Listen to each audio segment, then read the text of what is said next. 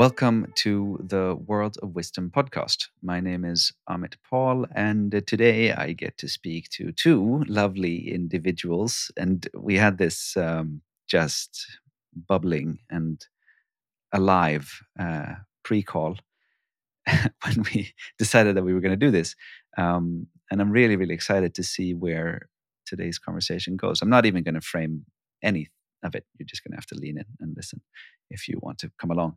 Um, welcome to the podcast, Alexander Crawford and Ylva Björnberg. Thank you. Thank you so much. Nice to be here. Yes. Um, I am going to start, uh, hold form, and, and start uh, this conversation like I normally do, and I'll, I'll direct it to you first, uh, Alexander. So um, I usually ask my guests, um, "Who are you, Alexander Crawford?" Oh, what a wonderfully difficult question. Um, I'm lots and lots and lots of things. I contain multitudes, I guess. But uh, for today, I think I'd like to describe myself as a recovering, not alcoholic, but recovering analyst and sense maker.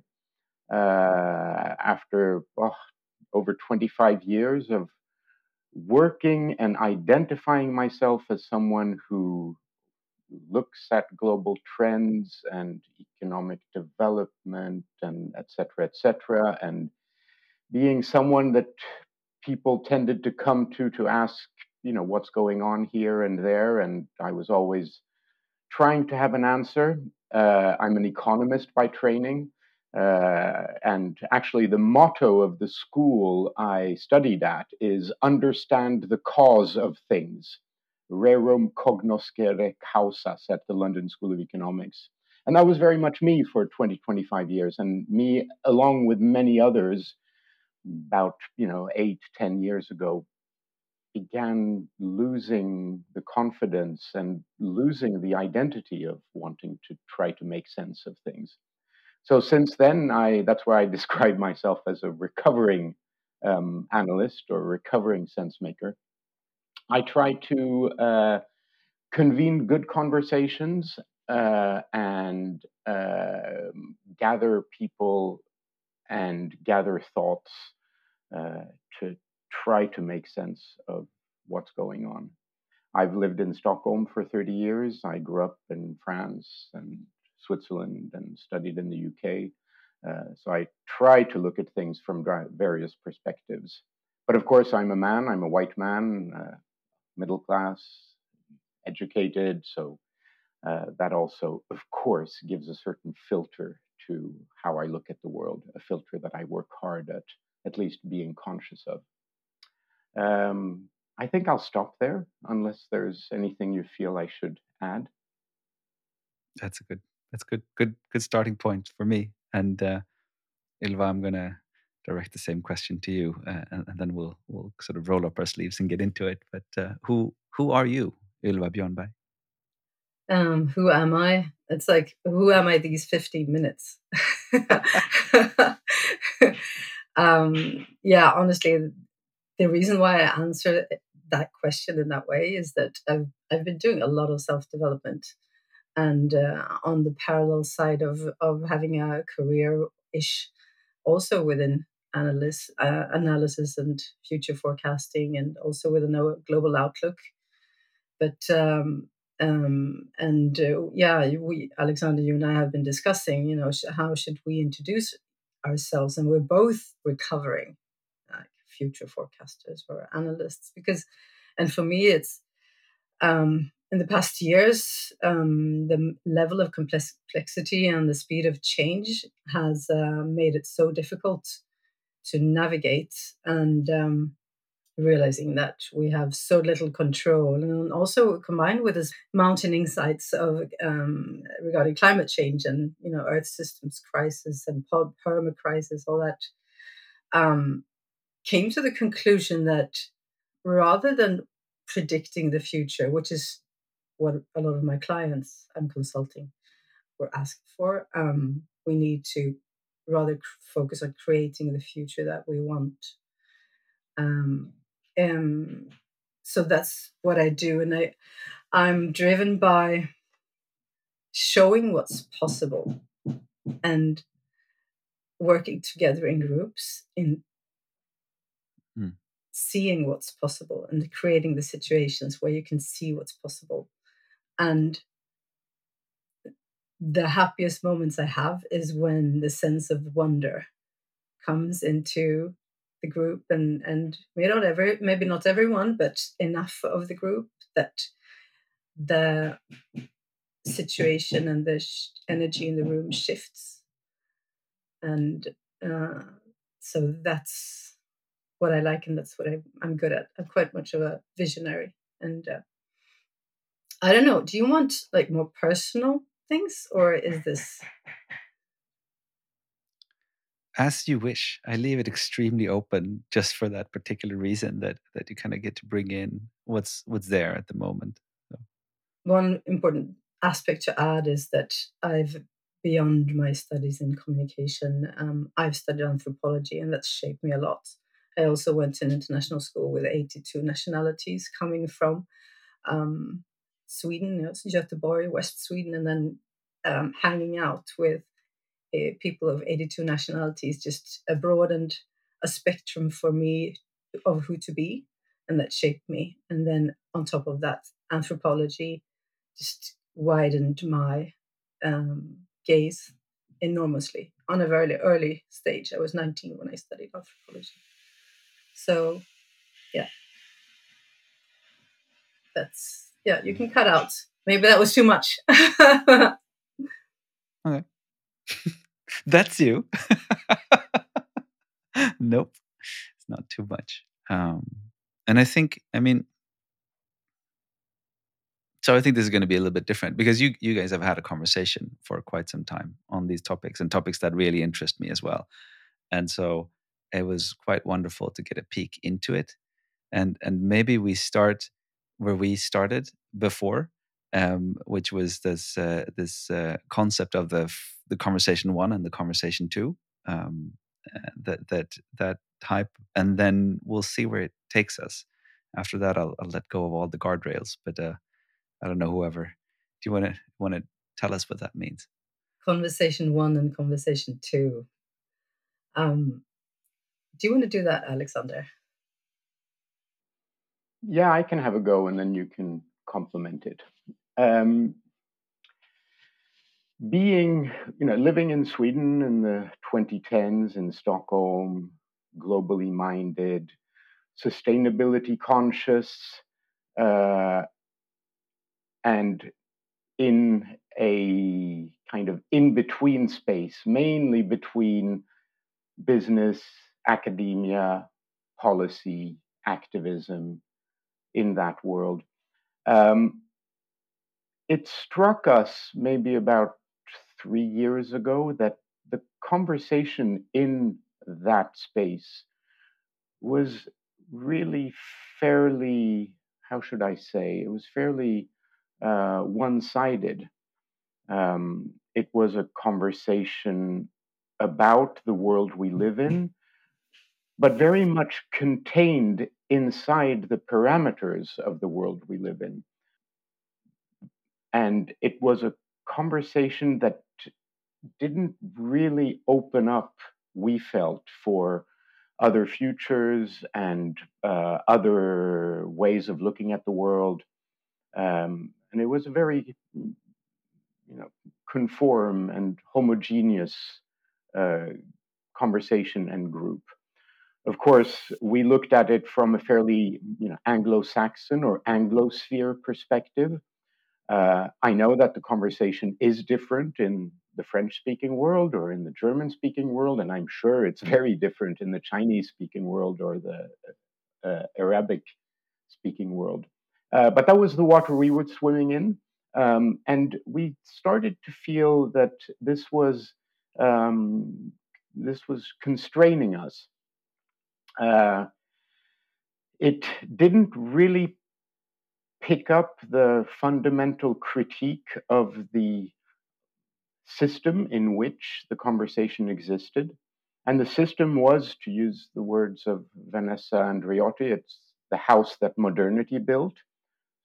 Modernity, there are many words for this, but it's the way of looking at the world that we have been taught in our schools when we have studied in Western Europe or North America or a few other places in the world, Western places in the world, even if it's Australia or New Zealand or maybe even Singapore or other such places.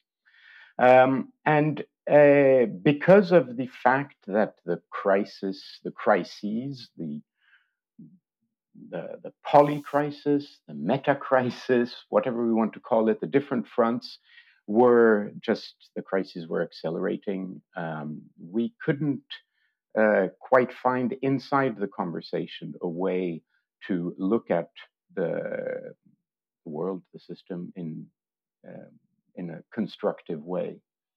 So that's where we started exploring the notion of another conversation uh, that has completely different starting points, uh, that doesn't uh, build on the mere, you know, two, three hundred years of Western history, but goes much further back, um, and accepts uncertainties in a way that the dominant conversation one doesn't, um, and uh, opens up the possibilities for other ways of, uh, well, other types of conversations. Now, we say conversation one and conversation two, and we distinguish that from um, the state of affairs, so the reality. That we call system one, uh, the dominant system. So the house of the house that modernity built is system one, and the conversation about it is and out of it is what we call conversation one. Uh, we don't believe, and I think we'll get into this in much greater detail, we don't quite believe that it's constructive to say that there is uh, a system two or an alternative state of affairs, because there are a multitude of different uh, alternative systems, alternative ways of looking at the world.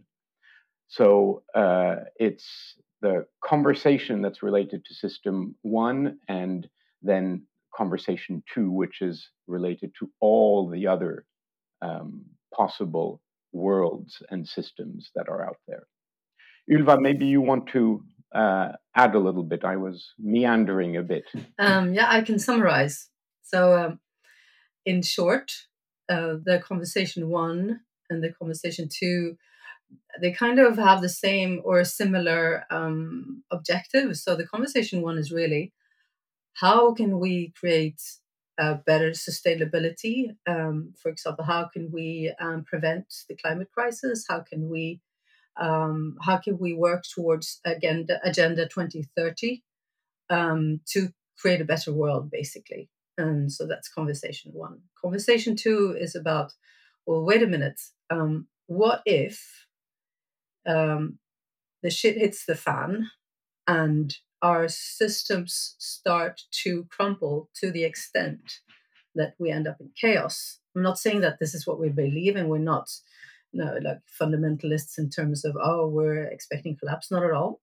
But rather, um, how about we start thinking um, about what else could we be doing in case things go really bad or, and and then we started actually thinking and so conversation two is about what if uh, there were other ways that we could create this one system, many systems, um, in which to cohabitate this planet uh, as humans and with nature and with um, everything around us? Um, what could that look like? So that's conversation two. Mm.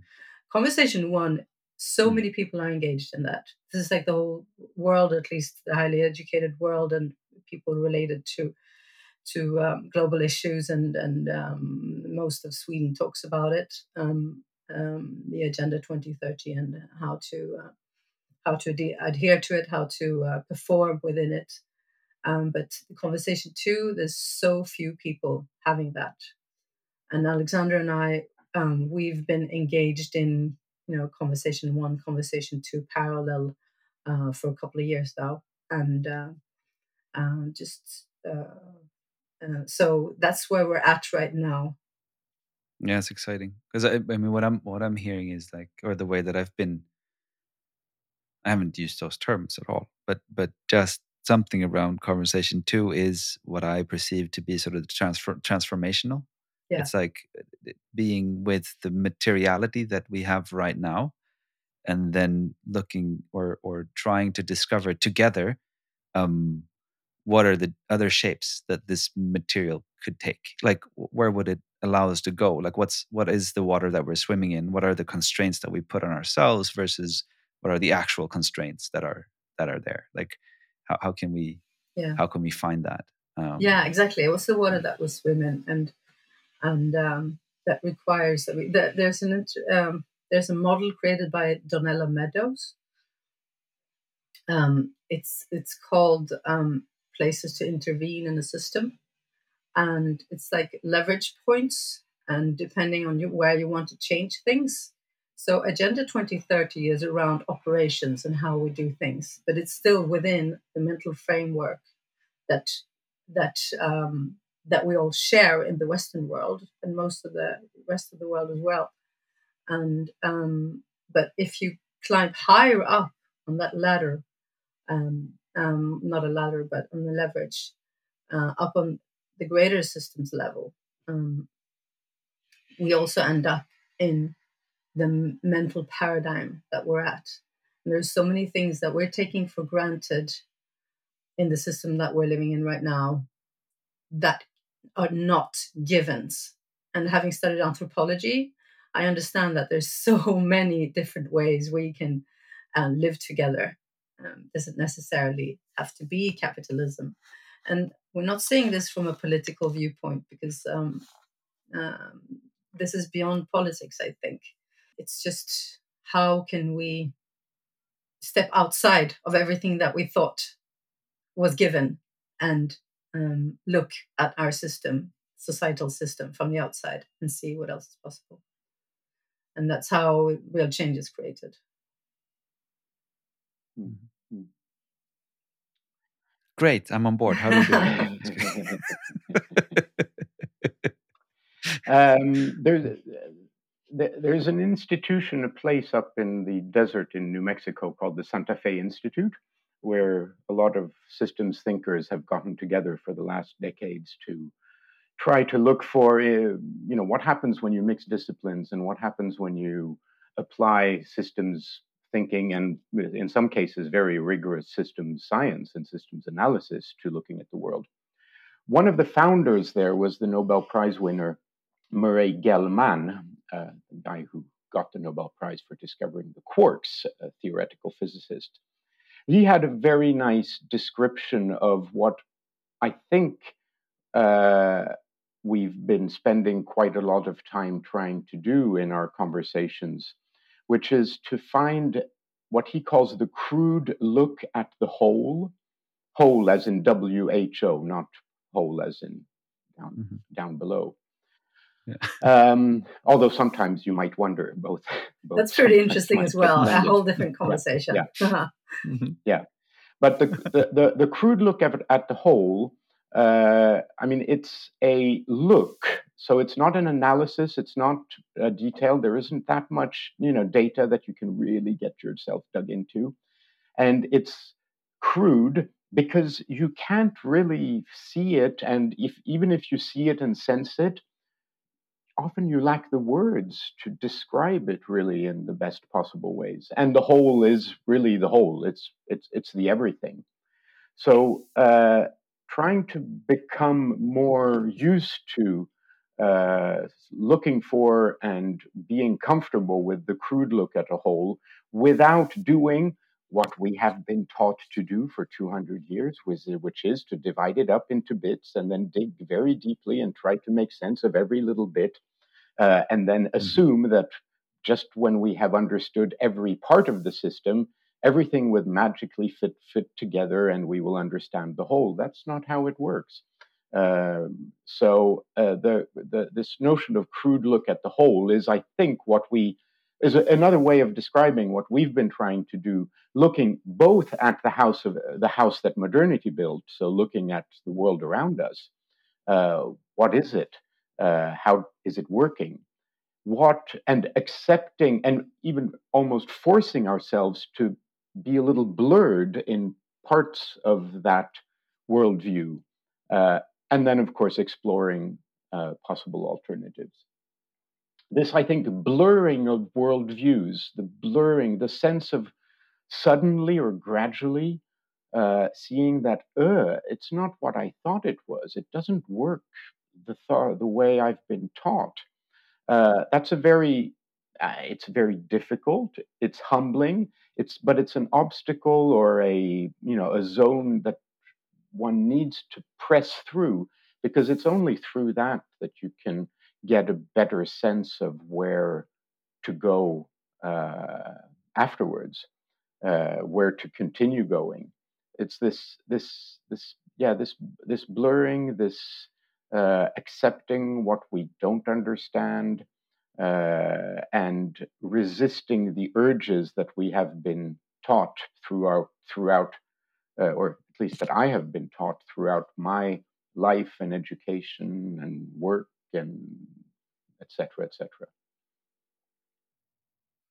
so it's interesting because I, I think I was reading Tim Morton, um, Dark Ecology, uh, the other week, and with a lot, I, I read it twice, like, and and and I think I might need to read it again because it's like, but but he speaks of that in in one other way. He has this uh, view.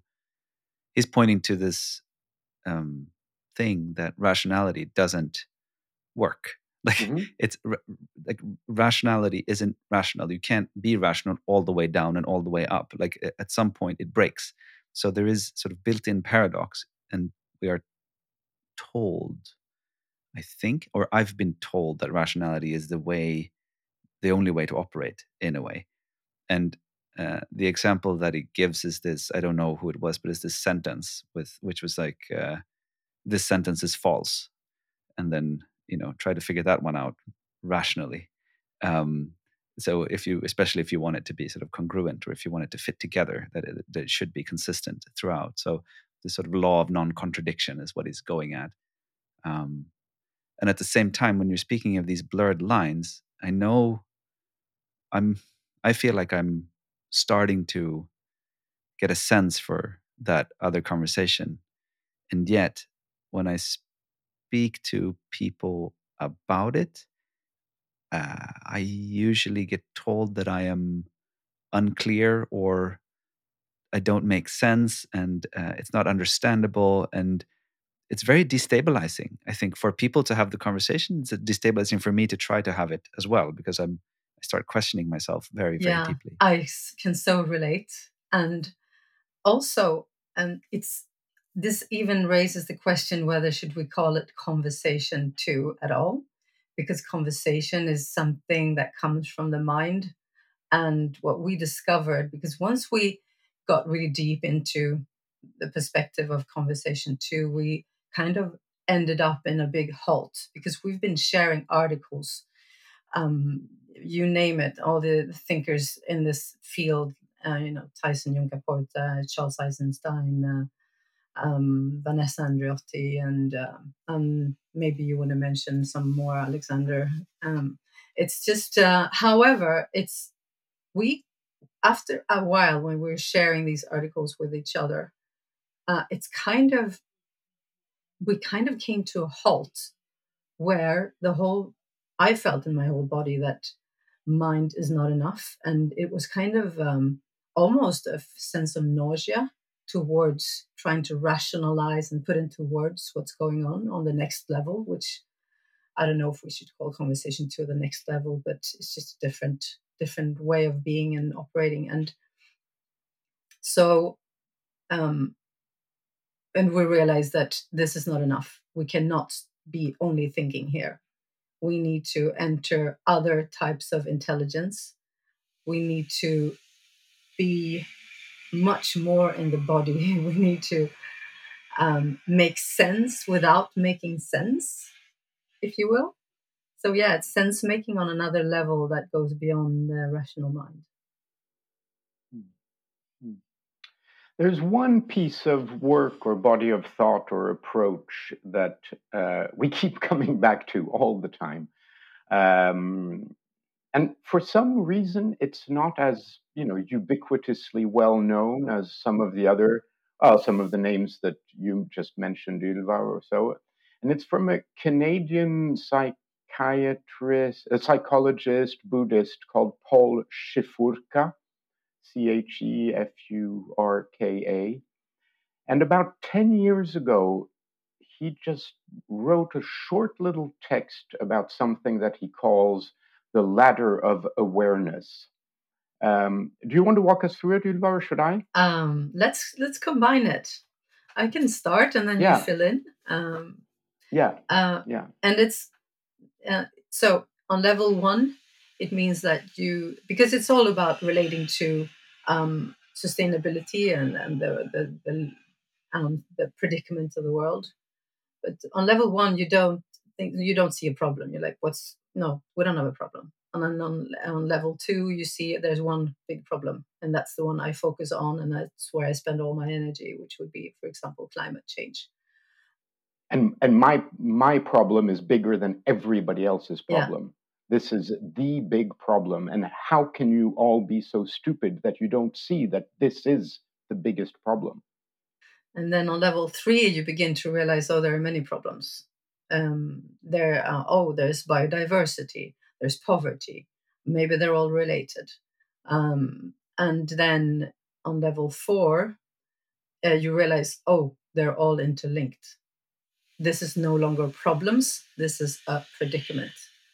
So, and you realize, oh my God, um, we're stuck somewhere, and this is hard to change. It's really hard to change this now and that's when you also become a bit wary aware and you start isolating yourself and because you realize um, that you you can't you kind of realize that your agency is kind of limited in a way because you don't know what to do and um, so you sit in small groups and you discuss this and and uh, and you also have a kind of grief situation. So this would be deep adaptation for example. This would be the deep adaptation uh, when you are count and encountered with the possibility that the world is is well the climate is going to collapse and we're going to have chaos.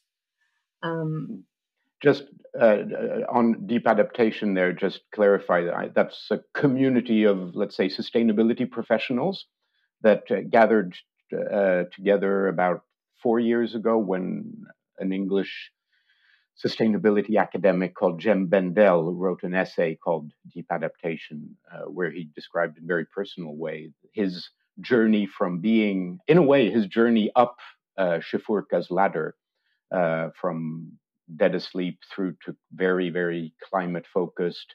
And then realizing, oh my God, it's not only climate. And then, oh my God, everything is related. And oh my God, this isn't a problem with solution. Uh, these aren't problems with solutions. This isn't even one problem with one solution. This is much more existential. yeah Uh, and, and we need to adapt. And with adapt, he doesn't mean, you know, build stronger houses or uh, build more resilience, resilient cities. Uh, that's where the notion of deep adaptation comes, which is basically opening oneself for another kind of conversation. yeah and then on level five that's you where you might start to have conversation two um, and uh, when you, where you um, and what Chefurka describes it with the the types of action that you go into on level five is either you go on an inner journey where you do a lot of self development um, and uh, maybe you've done it before as well because um, um, not everyone ends up on level five for very many different reasons. It does not have to do with intelligence. Does not have to do with some people are better, a bigger thinker than others. It's just um, uh, we can just go into further detail on who ends up on on this level um, anyway. Um, and the other path you would take when you're on level five uh, is the physical one, where you go out and you start your own farm, uh, or you join a conscious community, or um, but you definitely decide to to in many ways leave um, system one, the system that we're inside right now, and uh, and try to create your own resilience um, or, or your own world, so to speak, something different, something that's not so full of entangled problems or entangled systems with deeply rooted problems that we have today. Mm-hmm. So the Chefurka ladder has really been instrumental, uh, uh, uh, been very, very helpful. Uh, it's almost like it can become a bit of a typology of conversations or people or approaches that uh, Ylva and I, and you know, we sometimes even talk about. Oh, he's a he's a stage tour, or oh, she's almost taking the step from four to five. And as in any uh, concept like this, uh, just as interesting as the description of the different phases is to think about what makes you take the step from three to four or from one to two. What awakens people uh, just from beginning to embark on this uh, exploration? And of course, what happens the higher up you get I saying higher is a little. I, I, don't know. There's part of me that doesn't like that because it does. That's yeah. the question that I'm yeah, yeah, yeah, yeah, yeah, This is and so I, conversation one to talk about different levels. yeah, it is. It is. Uh, but but still, uh, there is a um, yeah. There the, just one more thing on on uh, what Ylva described about uh, Chefurka's uh, reasoning. And this text, it's it's like two pages long. It's uh, it's not a long book, and I haven't seen much other work done by Chefurka or others around this um, concept. Uh, but he, he he he thinks uh, well as, as, you described, Ylva. Uh, he talks about the two ways beyond the step five, uh, stage five, and uh, one is around the outer path, which is a lot of permaculture and eco villages and sustainable communities. Uh, and then uh, the inner path is much more about uh, self development. And the interesting thing when we stumbled across this is that it kind of struck us that, well, gosh, maybe this is why so many people we know are either involved engaging themselves in permaculture or uh, or biodynamics or uh, just you know just gardening or just uh, community building uh, of various kinds. And then of course the inner path the path of, of, of more more self-development that's uh, that's a world where i mean there there are quite a few people that have been involved in that but seeing it in that, in that way was very enlightening. Yeah, I'd like to add as well what he didn't write and what, it, what my perception is is that the inner path is not. I mean, depends on what you um, make of the the word inner, but it's also basically a more or less spiritual path. Doesn't necessarily have to be religious. Doesn't necessarily have to be like spiritual, spiritual, but it can also be where you are exploring altered states of consciousness uh, where you also deploy altered states of consciousness for your in your own sense making and uh, i would also say in able to in order to be able to stay at stage five or even even stay within conversation two which is so fundamentally different from the world that we live in right now uh, requires that you have a practice which is spiritual because it's emotionally very very heavy to kind of step out of the mental paradigm, which encompasses every other person you meet, more or less, um, uh, and where everybody else around you invests all their energy into oh making a career or just uh, improving their personal lives or also um,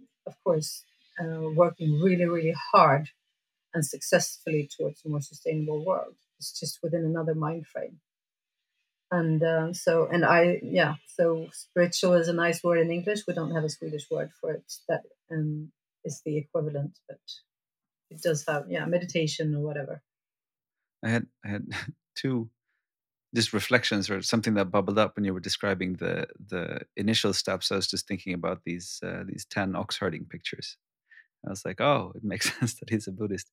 Um, but it's it's I really enjoy that um, version of you know the the hero's journey. And I don't know if you are you familiar with with those. Yeah, I, I, yeah. I can I can also provide a link in the show notes. But it's like um, you you would go uh, you you're first you're asleep you, you don't know there's an ox then you see the the ass of the ox behind the tree and you're like hmm what's this and then you catch the ox i think uh, and you're in complete resistance to this ox. This ox is pulling and really grabbing all of your attention.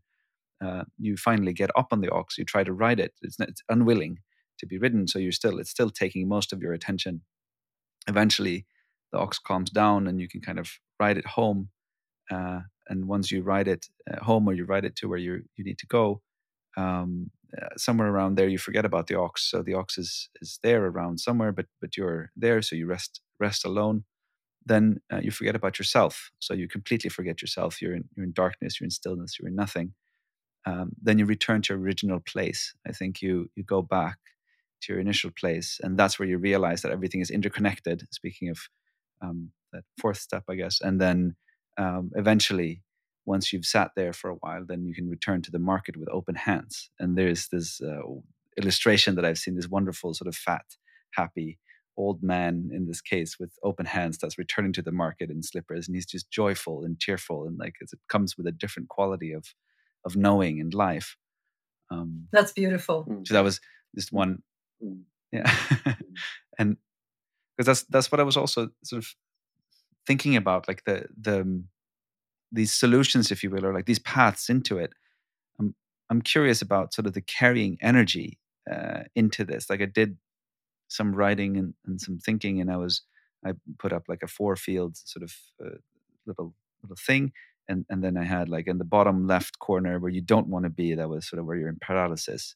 and then sort of the top top left corner then you're in escape like you're trying to to escape something in the bottom right corner and, and, some people think that this is a different logical type but I, I, think it works. It's like parenting like you're trying to control things. You're really trying to direct and control things. And then on the sort of in the top right up and to the right there um, you have some sort of some, some sort of thriving something that you're looking for. But i i'm just saying that because i feel it matters which energy you go into these different activities with. So, I mean, you can try to get out of the place. At least to me, that's what I perceive. Like you can try to just exit the world to a spiritual community or to a farm somewhere, or like make sure that you're fine and that you don't care about the others. Um, you could also do that with an energy of trying to stay involved and trying to to carry forward and trying to have these conversations and really try to bring people along and invite people along. Um, and I don't know if that goes into how you're thinking about it. But it just seems to me a lot of the people that I spend time with are dealing in answers because they think they know, or they're dealing in ways yeah, of getting out yeah. of there, like yeah. getting themselves somewhere. So important what you're talking and, and about. That's hard. It's hard to navigate too. Yeah. Sorry to interrupt. No, this is just so important what you're saying right now because um, the escape is really you're still in um, a mindset of um, trying to protect yourself. This is actually similar to you know Avatar one and Avatar two. Where Avatar one is learning about the interconnectedness of everything and where nobody is an object and, and you are a subject, but everybody is a subject basically. Anyway, so and what you what you're getting at, or at least what I'm perceiving that you're getting at, is um, we cannot forget everyone because uh, uh, it's required when you go into conversation two, or at least many of the worlds that can uh, emerge from from conversation two, um, is it's all about no longer um, having a hierarchy between humans and the rest of the world and each other. Um, it's about kind of erasing the idea that um, that the world is there for us and that um, therefore it should kind of bend for to our will.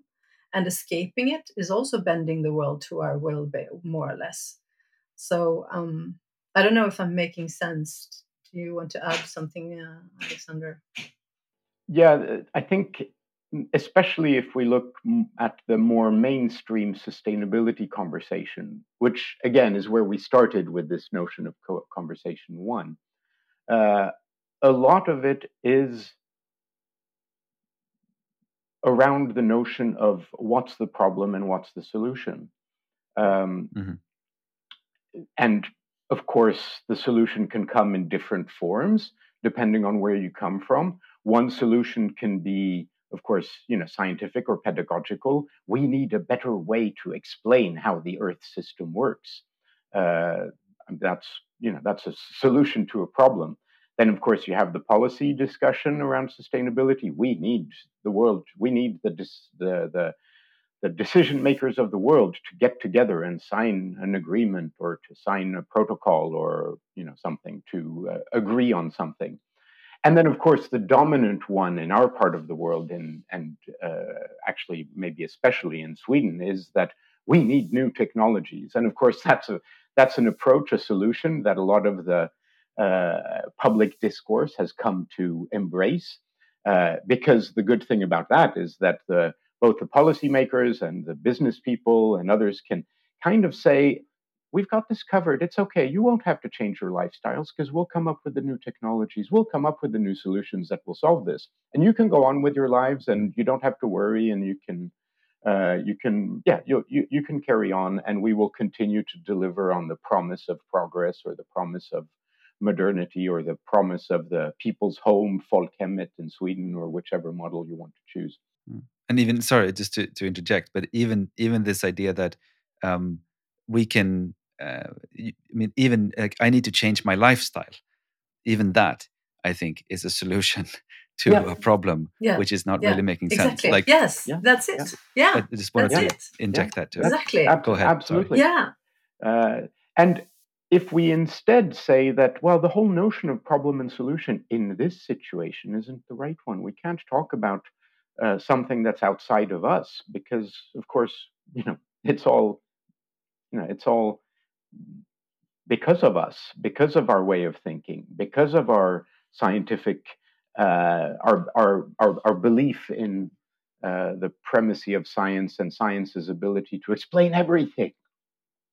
And a paradox that we've talked about quite often is the fact that isn't it strange that within the last oh within my lifetime not even my lifetime between within the last two decades there have been so many scientific certainties that have been challenged and that have even been overturned uh, in so many areas who would have you know 20 years ago talked about the importance of the microbiome in the in the in the human body.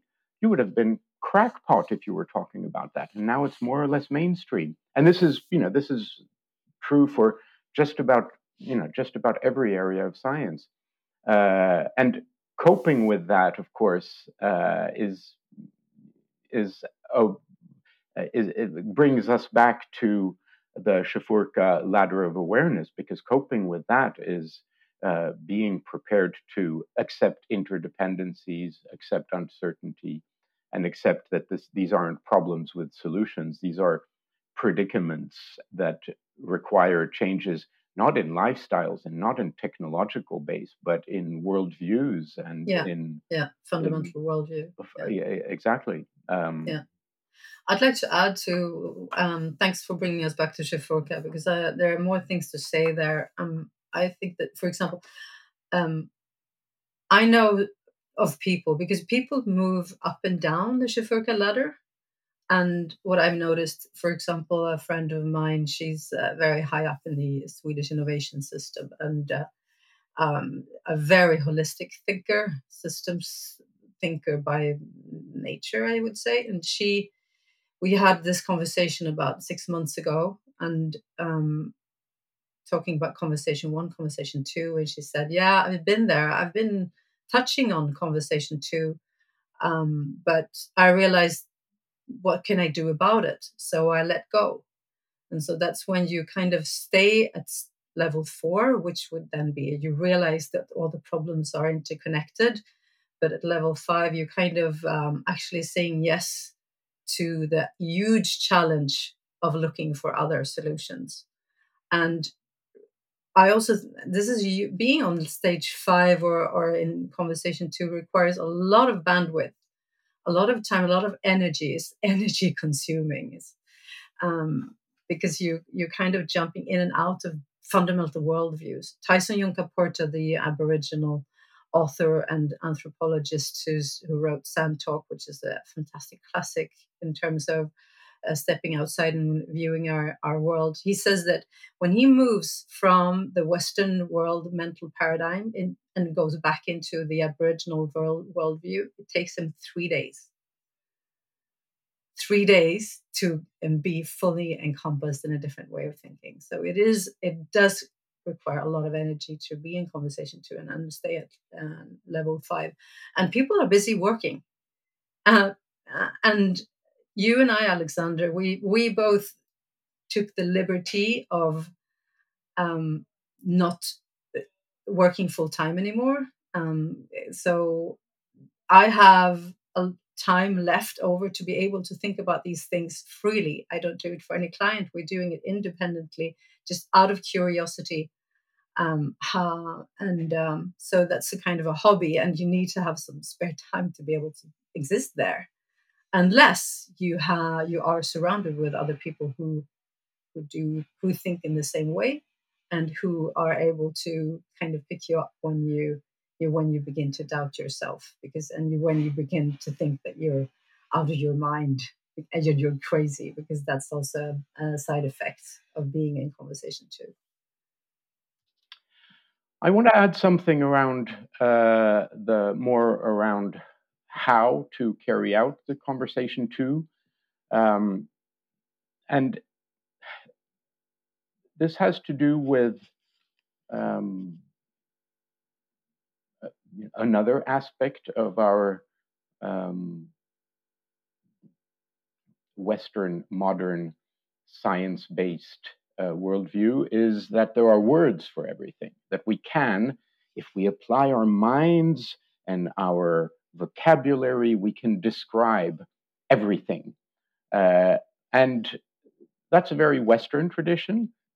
It's enough if we just go and look at Taoism and what are the opening verses of the Tao Te Ching. Uh, they say, if you can talk about it, it's not Tao. Tao doesn't have a name. Names are for ordinary things.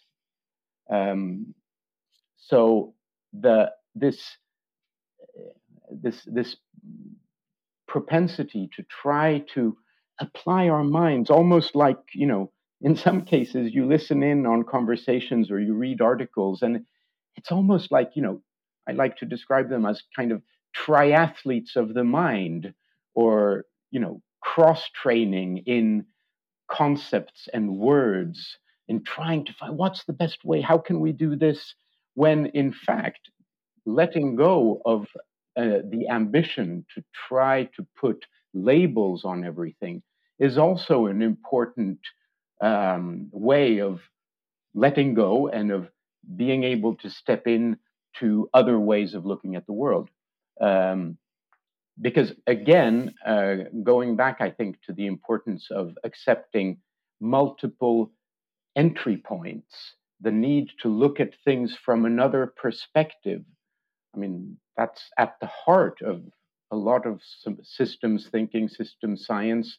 I mean, for Gregory Bateson, I mean, that was the that was the kind of the main message was you have to find ways to look at things from another perspective, um, and uh, looking at things from another perspective also means trying to make sense of things without using the you know the, the the tools that we have the solution we have which is to use words and put labels and definitions uh, and strangely enough not even have the courage to come up with new words because we're in many cases here we're into you know we're into unknown territory and we're going into unknown territory with a kind of an encyclopedia or a dictionary that's describing yesterday's world Many of the new phenomena, there aren't any good words for that.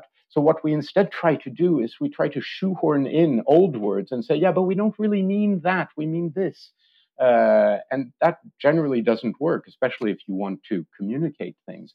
Uh, so there are very, very few people who say, well, let's come up with new words to describe uh, some of these phenomena, because some of them can be described in words, whereas others, I, I, I do think we shouldn't we shouldn't even try to talk about it. We should we should make sense of it through all our other senses and trying to go beyond the mind or beneath uh, the mind.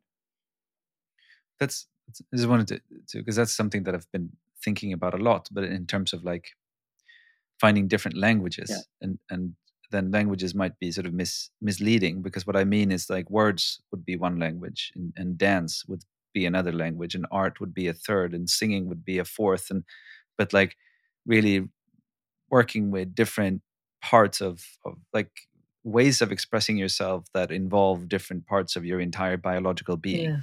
uh, in a way of like because there's something around so around leaning into to things in that way that I think is is interesting. And then I I wanted I'm going to trust the instinct here because I there was this thing that you spoke about a lot earlier, Ylva, uh, regarding the practice, like the you have to kind of tune your instrument or you have to um well tune your instrument is, is my word but but it's like to, to, you have to work with your your capacity um, and so because of this um because that's what i tend to feel it's like when you are in paradox and you don't get the release you don't get the climax like you know it's it's it's almost like a tantric practice of like you don't get to climax you just build and it builds and it builds and builds and you're, you're there and you're seeing more threads coming in and then your job is to like hold it with a little bit of space with lots of compassion and care not take in too much so you like fall into despair or or or just shut down but rather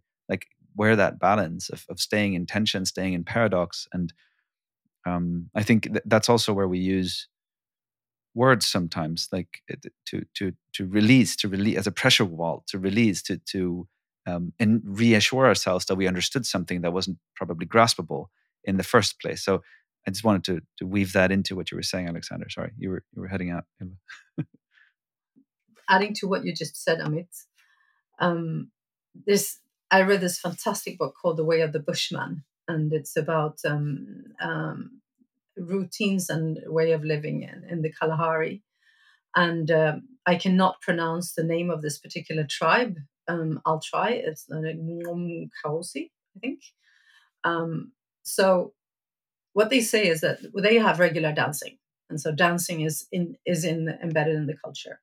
And what they also say is if you don't dance on a regular basis, you get what they call dirty nails. You get dirty nails from fighting with other people because you've got a lot of tension that's built up in your body.